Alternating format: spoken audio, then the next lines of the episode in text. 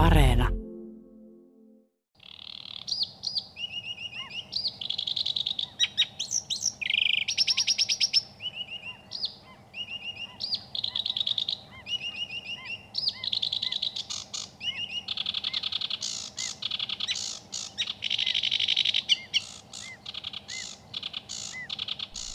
Muistan vieläkin elävästi elämäni ensimmäisen ruokokerttusen. Paikka oli Helsingin viikki ja aika helteinen alkukesän päivä 1977. Korkean ruovikon yläpuolelle nousi aika ajoin lyhyen, muutaman sekunnin mittaiseen laululentoon pieni lintu, joka tipahti takaisin ruovikon kätköihin ennen kuin ehdimme nähdä siitä määritykseen vaadittavia tuntomerkkejä. Lintu jatkoi monipuolista särisevistä ja viheltävistä äänistä koostuvaa lauluaan laskeuduttuaankin – mutta harmittavasti ruovikon korkeus esti alamittaisten poikien yritykset nähdä lintua ja sen tuntomerkkejä.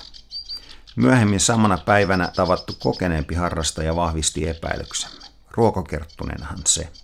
Tässä ensihavainnossani kiteytyy moni ruokokerttusen ominaispiirre, mutta paljon muutakin on tullut opittua lajista seuraavien 45 vuoden aikana. Suomessa pesivistä viidestä kerttuslajista ruokokerttonen on laajimmalle levinnyt ja selvästi runsaslukuisin. Ja siksi varmasti monelle luontoharrastajalle se tutuin kerttunen. Muista kerttusistamme poiketen sen päätä koristaa voimakas vaalea silmäkulmajuova, päällä alla on tummaa viirutusta ja ruskeassa selässä on tummia viiruja, mikä tekee lajin tunnistamisesta varsin helppoa. Parhaiten ruokokerttusen havaitsee tietysti pesimäaikaan touko-kesäkuussa, jolloin lajin laulua on vaikea olla kuulematta sopivasta pesimäympäristöstä. Ja aika on hurmiointuneeseen laululentoon nouseva koiras on helppo nähdä. Nyt heinäkuun puolivälissä ruokokerttusen laulu on pitkälti vaiennut, mutta lajin löytää vielä melko helposti laajoista järviruokokasvustoista, missä maailman menoa opettelevien ruokokerttuspoikuiden maiskuttavat ja rätisevät kutsuäänet paljastavat niiden läsnäolon. Myöhemmin syksyllä, elo-syyskuussa, ruovikot täyttyvät muuttomatkalle valmistautuvien lintujen kutsuäänistä.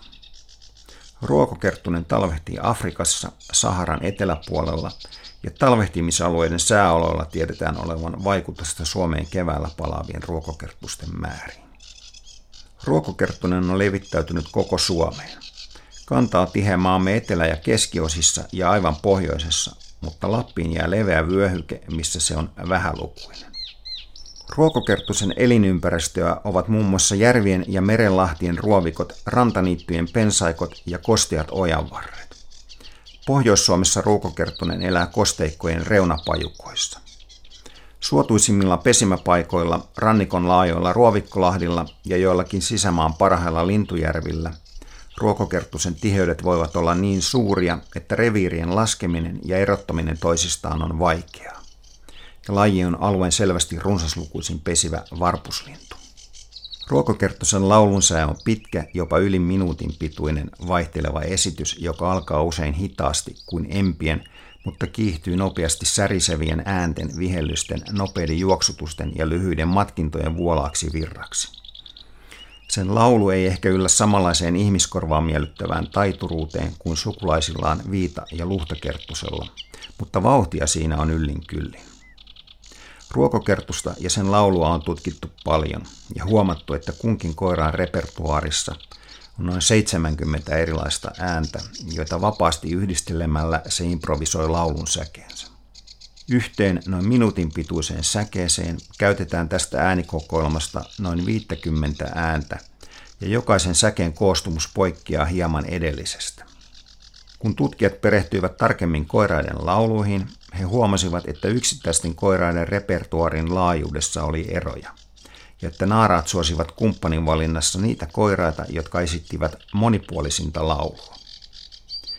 Edelleen tutkimuksissa selvisi, että monipuolisinta laulua esittävät koiraat olivat terveempiä ja hoitivat poikasiaan paremmin kuin yksipuolisempaa laulua esittävät koiraat. Naaraalle laulun monipuolisuus on siis hyvä indikaattori koiraan kunnosta ja kyvykkyydestä hoitaa jälkikasvua.